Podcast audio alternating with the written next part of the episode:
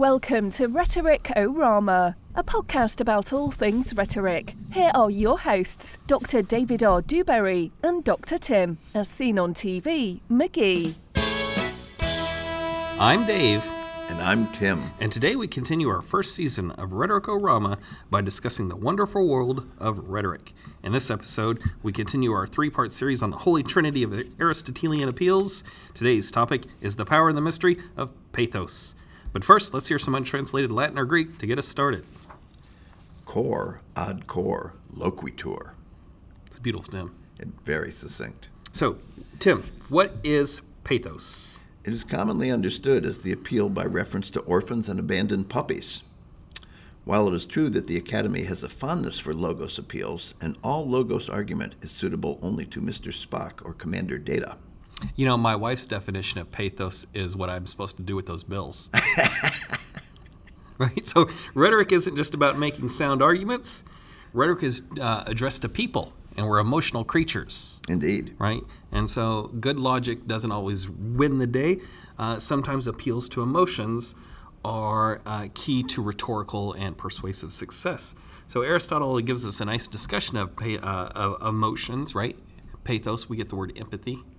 Other words? Sympathy. uh, pathetic. Pathetic. You pathetic. This is our most pathetic episode. Yeah. Right. Uh, Aristotle gives us a, a handy discussion of these uh, emotions, and, and in some instances, he talks about how we can apply these to uh, uh, rhetorical endeavors. Now, is there any hypocrisy when used, for example, in a court of law? Aristotle starts his rhetoric by criticizing previous arts of rhetoric for arousing of prejudice, compassion, anger, and similar emotions having no connection with the matter at hand. Aristotle says doing so in a court of law would be like warping the rule one used to measure something. You know, it's funny. Uh, you know the distinction between Aristotle and Cicero in terms of pathos. What is that distinction? Aristotle will use it completely throughout, but Cicero only uses it at the end Oh, to nail that winning argument in court. okay. He's a court orator. Uh, he was court, but he's also an assembly guy. And Yeah. Aristotle makes a distinction between what you should do in the assembly, where Mm-hmm. people are not ruled by emotion, and what you should do in the court, where people are possibly ruled by emotion. Nice. You want to get in the emotions? Yeah. Shall we start with anger? Anger. Furious anger. What is anger, Tim? Uh, it's when one feels one has one has been wronged and desires revenge. You can't just be angry in general. You have to be able to correct it. You know, pitchforks and whatnot. Yeah. So uh, I can't just be angry at the world, Well, can you? I I know some people who seem to be angry at the whole world, but Aristotle would say not. Aristotle would say you're, you're going to be angry at specific individuals. Angry only to the extent that you can be angry at people that you were able to uh, uh, get your anger out on them and get revenge. Uh, Yeah, there you right? go. That's the key thing is getting revenge. Because right. if you can't get revenge, you can't be angry. That's something else that we'll discuss later. All right. Right? Hatred. Now, how would you cause anger? I would slap somebody in the face with a fish. Would that be a form of showing contempt for that person? Possibly, right? Making them feel unimportant or whatever they've done was unimportant. Mm-hmm. Yeah. So, for example, uh, if you created a great masterpiece of art and I looked at it and goes, hmm. hmm." That's contempt. Mm. It is. wouldn't you agree? It is. Now, what about showing spite? Spite. Um, what's a good example of showing spite? So, let's say uh, we're going to an art store. This is all about art now. Okay. not the man art, Yeah. but art, the practice of art. Let's say you go into an art store, they have one bottle of orange Mm-hmm. um, and uh, yellow ochre. Let's use yellow ochre. That's more uh, studious. Okay. So, yellow ochre, uh, I don't paint, but I see you going for it, and so I buy it just so you can't have it. Just to spite me because That's you don't just- Mm, want me to get the yellow ochre. That Good would spite. that would cause anger in me. Yeah, and then you could take revenge Yeah, by hitting me in the face with a giant fish. I would do that. And then last one show insolence. Okay. rude, disrespectful behavior, take people, rob their, of them, them of their honor. Interestingly, one of my first bosses described me as insolent. In retrospect, I think he may have been onto something. You know, I think as Americans, it's our job to be insolent, Okay. right? We're supposed to be rude and disrespectful. That's Yeah. what our country was built on, right? The founding fathers, We were you know, rude to King George. uh, flipping the tables of old uh, King George. uh, Isn't that what we're supposed to Yeah. do? That's why I like to run from the police every chance I get. All right, and so a speaker can use these uh, this idea of emotions of anger and uh, uh, arousing anger and revenge on people in speak and speeches. Uh, you know, uh, getting people to go to war, Yeah. right, or getting anger at your opponent, whoever you're debating. Yep. You got to anger them up to go to war. And the opposite of anger is calm, the absence of anger. Aristotle does this a lot, right? He gives us one uh, one emotion and gives us kind of the opposite. He and his contemporaries were very much into antithesis. They Mm. really liked things in opposition to each other. So what is calm? Uh, it's the opposite of anger. Nice, having a good time, laughing, drinking beer, Yep. not paying attention to your duties at home, Absolutely. those kind of things. If somebody's helped you, it's hard to be angry at them. yeah, you can't stay angry at somebody who just helped you out of a jam. Yeah, if I gave you that yellow ochre and you're like, oh, thank you, right? It's, it's going to be very hard for you to be angry. Uh, or if you don't know somebody, if you're a stranger, I've been angry at many strangers. Yeah. But Aristotle seems to think differently. Yeah, they, they had this thing called the guest friend. And so they sort of had this attitude towards uh, the other that was you're supposed to be welcoming to them and, and treat them nicely. Yeah, I How usually odd. just don't answer the door. That's my strategy. And a speaker can use this to get people to express their anger, to get rid of it, right? That's that's a way to get people calm. Uh, take pity on them, or realize that somebody has you know suffered similarly and been punished because you can't be angry. Aristotle says if somebody who's received justice. Now, I wonder how these approaches stack up to against current theory on conflict resolution or de escalation of crises. I wonder if anybody's reading Aristotle as they're trying to figure out how to calm things down. I don't know. What do you think? I think they've probably gone for somebody more modern. Who Yeah, may if, in if fact I'm just be angry in the warmed over streets, I'm not Aristotle. breaking out rhetoric and reading Yeah. it right there. Um, but possibly, it could be a handy resource. Mm-hmm. Uh, another emotion Aristotle talks about is friendship, Yeah, feeling, you know, uh, uh, uh, what is it? Altruistic towards a friend, Mm-hmm. giving, you know, for the sake of giving and not uh, for your own betterment. uh, exactly. And I think he talks about he talks about 27, 27 types of distinctions of friends. And he, interestingly, he had 28 topoi, so he really likes to kind of operate in the high 20s for his lists. Well, that's true, but I was also he works in threes, and so nine times three Uh, Mm-hmm. there you is go. twenty-seven, and three times three is nine. I mean, it works out mathematically. It is. It does. Uh, but uh, that Dale Carnegie book, How to Win Friends and Influence People. Probably had three three basic rules. Well, it's you got twenty-seven here. So if you need help making friends and want- no need to know what to do, uh, Aristotle gives us some good uh, good points. So friends are uh, here's just some examples. Friends share same the same values, right? and kind of like our mutual love of cheeseburgers. Cheeseburgers that's are delicious. Probably what what makes us friends. I think that's what uh, can bring peace to the Middle East. Mm-hmm. Is a delicious cheeseburger, Uh, You, you Um, might be right. right? Having the same enemies as well, Yeah, right? We hate. What do we both hate? yeah. Hating the hating the same people. We hate the administration. And so a speaker can use this, a rhetor can use this to show that friends aren't really friends, or enemies aren't really enemies, or something like that. Yeah. Now that reminds me of a Joan Jett song where she sings, "You got nothing to lose. You don't lose when you lose fake friends." Yeah. I guess that's true, Could be. right? Hatred is the opposite of friendship. Yeah, it seems a little strong. It seems like friendship is kind of mild and hatred is really strong. But I guess certainly, uh, I don't know if there is another opposite of friendship. Un, Mm-hmm. un, well, unfriending. So we now have a an action which is opposite of friending. But Yeah. Defriending. yeah. But I think hatred is. Hatred's pretty strong. Yeah. Uh, Aristotle talks about this, and interestingly, hatred is where you hate not what the person's done, but who the person is. Yeah, Right. So Aristotle talks about he hates thieves and sycophants. Yeah. I love that word sycophants. I, Uh, do you know the etymology of it? do not. Uh, one one account says it means fig shaker. So basically, you're shaking the fig tree to get the figs to come I down. used to dance under that name back in the eighties. The fig shaker. Yeah. Yeah. Uh, but uh, sycophant, uh, for all our fabulous listeners at home, is basically an ass kisser. Oh yeah. Right. Exactly. Brown noser. brown noser. Uh, but I will now call it as a fig shaker. There you go. Right. Uh, now, Aristotle distinguishes a hatred from uh, uh, uh, anger in a number of ways. He says anger is temporary, but hate is forever. I love that. I would put that on a T-shirt. Yeah. Eh, Whether it's true or not, it just has such it's a, such a pithy Ar- yeah, statement. Yeah. Uh, Aristotle does say uh, that hatred will last until the object of hate is no more. Ah, So I don't know if that's like a subtle nod to say you you know rub them out, or wait until you know they're dead maybe if he leaves Athens and goes somewhere else. down the road. Yeah. Uh, Aristotle says people display their anger. Another distinction he says people display their anger, but they'll hide their hate, which I find that to be true. Yeah, I think there's some subtle truth to that. So basically, you know, you're angry at something and you show it, but if you really hate somebody, you generally don't show it. You kind of keep that stuff. So my question is, you how would a speaker or a, a, a rhetor use this if you're not supposed to show your hatred? Um, that's a good question. See, this is the, the the critique of Aristotle here is he talks more about the psychology of these emotions, not necessarily all about how a speaker can use these. Hmm. All right, moving on. Fear. Oh, that's a biggie. Oh, I hate fear. We have nothing to fear but fear itself. Mm-hmm. Well, I also fear bees, right? Giant bees.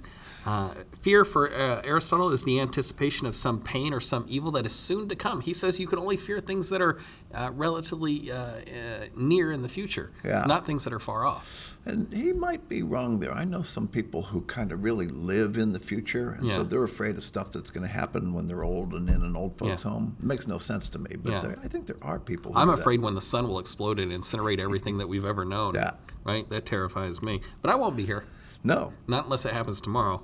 And I checked the weather forecast, it seems pretty reasonable. Uh, people who can be feared.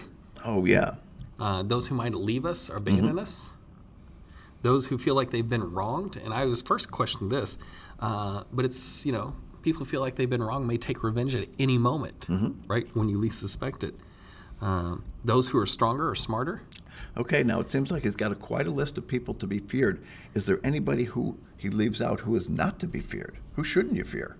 He even, I think, if I, my memory serves, he even says you can fear slaves and those subordinates below you Yeah. because they might turn on you. They might So yeah, I guess, I guess fear everybody. Yeah, it's pretty bad. Confidence is the uh, opposite of fear. Mm-hmm. The ability to overcome what is feared. Yep. How can a speaker use this? A speaker could use this by saying that they are right, they're good with the gods, which reminds me of an old 97 song that starts off saying they're good with the gods. So now I'm thinking, why is it that so many contemporary rock musicians seem to be citing Aristotle's uh, chapter on pathos? That's a good question. I don't know. Uh, you know, when I was thinking of uh, anger, this well, I guess this isn't a song; it's more popular culture. Um, yeah, I forget the name of the movie that uh, the uh, the guy runs out. He loses his mind on network television, and I think it's called Network. Is it? Yes, it is. Where he It runs to is. the door, and I think he says, "I'm mad as hell, and I'm not going to take it It is. anymore." That's great. I love He's, that. I think he's taking revenge on all of society, right? Yeah, I so think I he guess is. that's not anger. Yeah. At least according to Aristotle. and His And limited. that, that was a wonderful movie, and I think it recently became a stage play, if I'm not correct. uh, another emotion is shame. Oh, yeah. Shame is a biggie. So in uh, uh, what is it? Greek culture, your face, your reputation, your honor was very important. Yeah. Now, this notion of saving face, I think of that as sort of an Asian concept, but um, certainly, you know, being disrespected in ancient Greek was a problem. Certainly among the uh, the Trojans. Mm-hmm. So the the uh, advice from a mother to her son as he's going off to battle is, you come back with your shield or on it. Yeah. You know. So if you drop your shield and retreat, that's you That's know, not good. She's going to kill you. Yeah. My mom was just worried about me getting dirt in the house, right? Those kind of things. Um, and there are, not, so you can be shamed by some people, Aristotle says, and that's not bad, right? So the crazy lunatic on the street, right, who's saying, you know, we're all going to hell for Yeah. tolerating our liberal society. Well, Now, can they shame you or not? I think they can, but it doesn't matter, right? Hmm. So shame from people you respect, your contemporaries. So, so shame, yeah. Basically, this the person who can shame you has to have you have to hold that person in, and some, Hmm. some esteem. Oh, look at that. Um, so, some examples of shame that I thought about, uh, or at least Aristotle, Aristotle talks about, uh, taking advantage of others or shirking your responsibilities. Okay. Now, now, what about this driving and singing? You ever been driving in your car Yeah. and some song comes on? I don't know what song it is. Afternoon Delight. Okay. And you start You're singing. it. singing away. You pull up to a stoplight and somebody looks over and they're staring at you doing it. And you've Is been that- caught. Is that shameful? Might not be. sh- Well, a- again, probably depends upon the song. Afternoon Delight might be a, a song that you should be ashamed to be singing. What song, along- what song would you not be the uh, uh, would be ashamed of singing? You know- the Star Spangled Banner. Born in the USA. Oh, bru- well, we are in New Jersey. I think Yeah. that's you know you have to do that before you press the walk signal to cross the street. Uh, Aristotle also says uh, having sexual relations with those who, uh, with those whom one should not or where one should not be having sex, and so Or when one should not. So I had no idea that he afternoon had, delight, huh? he had so many different rules about sex. Now, speaking of that, where are some places where you definitely should not have sex? Uh, I'm going to go ahead and say at a funeral, Okay, that's a pretty good one. I'd say in a church. Uh, Shouldn't have sex in a church. when church is in session. There you go. What about a Walmart? Uh, I actually think. What time? right? If it's like 3 a.m. when they're stocking the shelves, Uh, Yeah. I'm not saying. Okay. I mean, I think I think having sex in a Walmart would be shameful under any circumstances. Uh, yeah, I think. Yeah, I think just yeah, that could be pretty shameful. Uh, are you suggesting that say Target is a more appropriate place? Oh yeah, Target is. I mean, Oh, I, it's the classier. I pronounce it Target. oh yeah, I don't. I just call it Target. Hmm. I'm pretty cool with that. Um, yeah, Aristotle does talk a lot about sex and all this. Maybe it's a big emotion. Now, uh, the next one, Aristotle, next uh, emotion is shamelessness. I would say that's probably the opposite of shame. Seems, Shamelessness. Seems pretty reasonable. Uh, George Kennedy, right? You know George Kennedy. I Mm-hmm. do. Noted Aristotelian scholar, right? It's difficult to imagine in any situation in which an orator would want to create a deliberate feeling of shamelessness. Wow. So that's just like, y- we can pass this. Yeah. Yeah. Now, basically, you just opened up the Kennedy can of worms. And so his 1992 article, A Hoot in the Dark, posits that animal communication as a way of understanding some basic feature of rhetoric that might be stated as general rules. I don't think we're ready for that. I'm not. I'm that not. that's season two, maybe even season three. or four. Yeah. Right. Uh, another emotion is kindlessness and uh, uh, or kindness, I should say, and benevolence. I love them. Right, being altruistic, being nice to somebody, Mm-hmm. doing something for the sake of being nice without seeking recognition, No reward whatsoever. no reward. Um, that's like friend being uh, friendly, right? Mm-hmm. Friendship, but this could be not necessarily with somebody close. It could just be anyone. Yeah, and and recent research shows that rather than doing this because of your noble character, sometimes you'll do it because you just packed a, passed a bakery and smelled some fresh bread, Mm-hmm. or you just found a dime in the return slot in a telephone. Okay, Ah, yes. so this will cause you to engage in kindness. Pretty weird, eh? That is weird. Uh, pity, Yeah.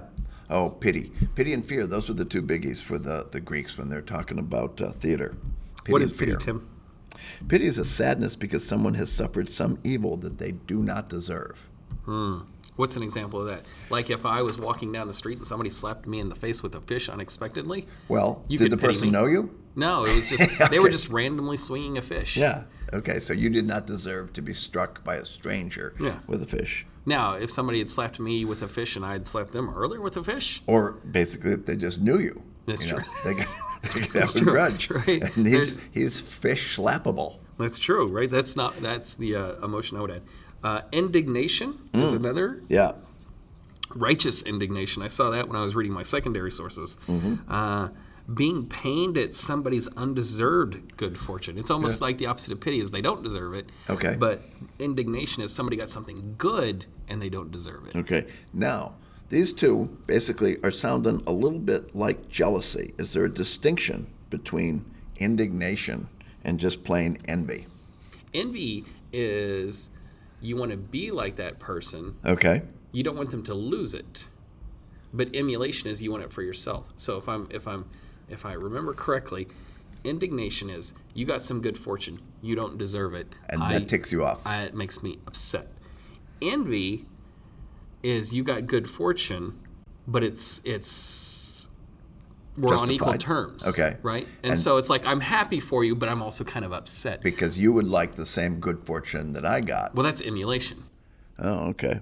So emulation is, according to Aristotle, the opposite of envy. The opposite of envy. And envy uh, is pain at somebody's fortune except when it's directed at someone who is a peer, right? So All right. of equal status. Okay. And I guess your initial point, indignation and envy, are very similar, except who the other person is. Mm-hmm. Okay.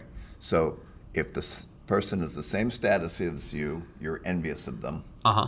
And if the person is a different status of you and Yeah. they got something that you feel is undeserved, So let's say that the upper administration, the people that make millions of dollars, got extra millions of dollars, we would be indignant at that. yeah, But we if would you, be envious of the money, but indignant at them. That's a good point. Yeah. And Oh. But- so we might try to want to emulate them. Yeah. And say, well, I want to be one of those millionaires. Okay, Or we could just be angry.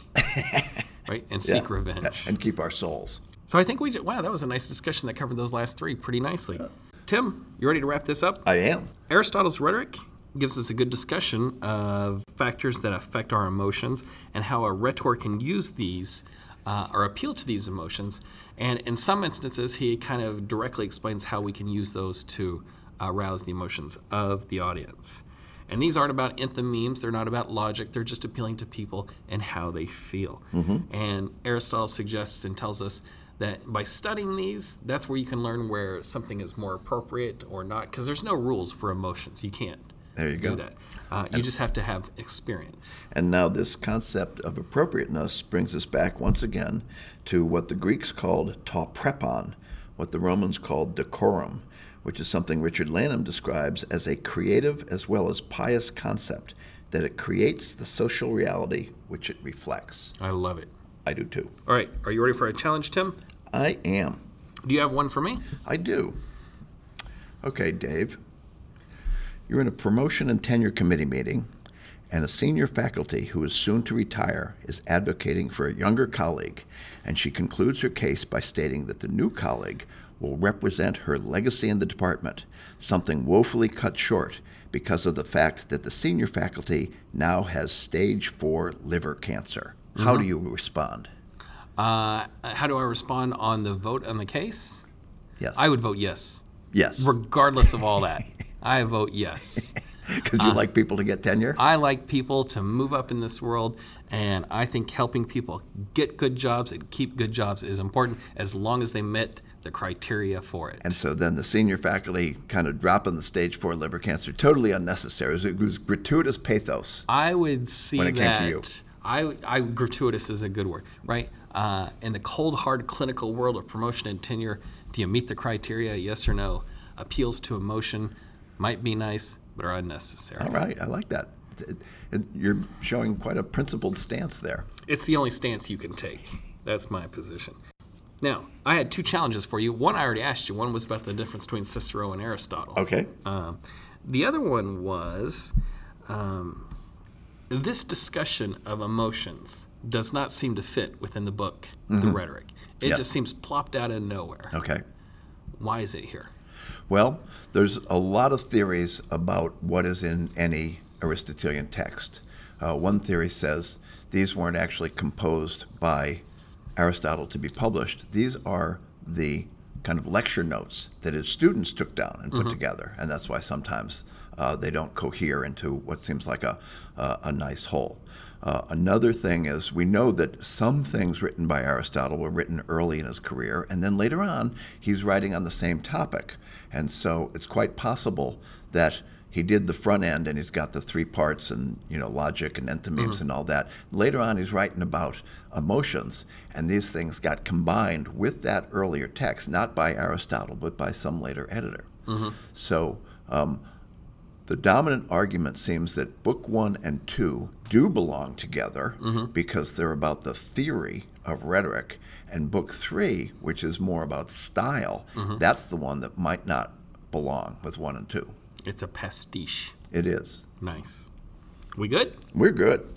Now it's time for the bonus content. Will it be a fallacy, a historical anecdote, or rhetorical device? Let's have Dr. Tim spin the wheel. Here we go. This brings back memories. Looks like it's time for another historical tidbit. What do you got for us, Tim? I've got a pathos rich story that comes from the Acta Sanctorum, or the Acts of the Saints, and it's the story of Cassian of Imola. Cassian lived in the early days of the Christian era and made his living teaching writing to privileged children of imperial Rome. Unlike today, when even the poorest children in America are given writing instruction, in those days writing was taught only to the sons of the elites.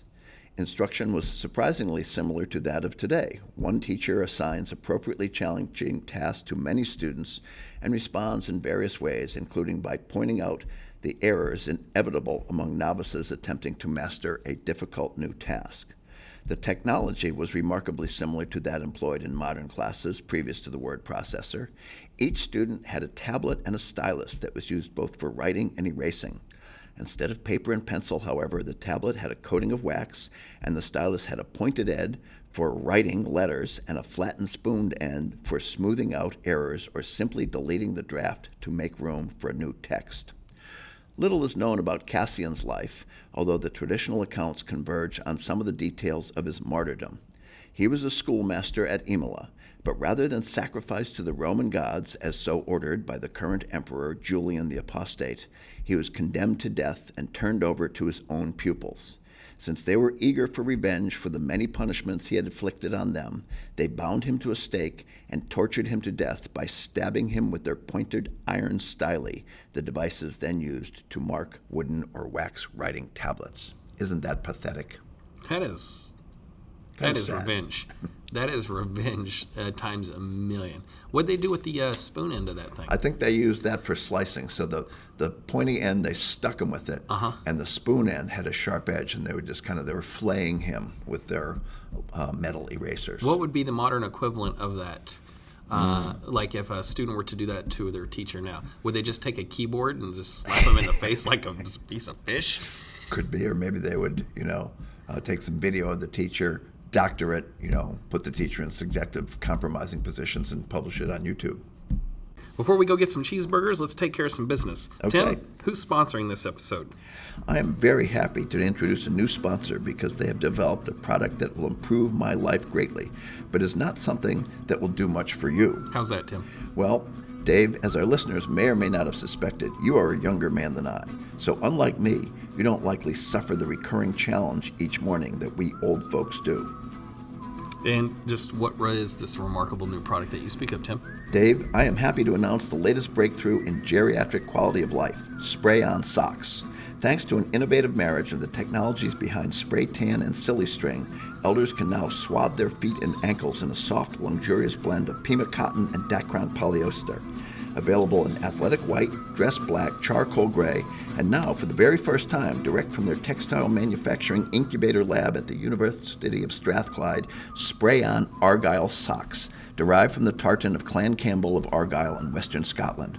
That's right, Dave. Spray on socks in athletic white, dress black, charcoal gray, and now for the first ever fashion forward spray on Argyle socks. I'm David R. Dewberry, and that's Tim as seen on TV McGee. We're professors of communication at Rider University, and this has been Rhetoric Orama, a podcast about all things rhetoric. We'd like to thank our British voiceover artist, and we'd like to thank our musical director, Tom Santiago. Rhetoric Orama is recorded at Casto di Pato Studios. If you have any questions or are looking for more information, you can contact us via our website, rhetoric.fun, or consult your local library. Now, let's go get some cheeseburgers.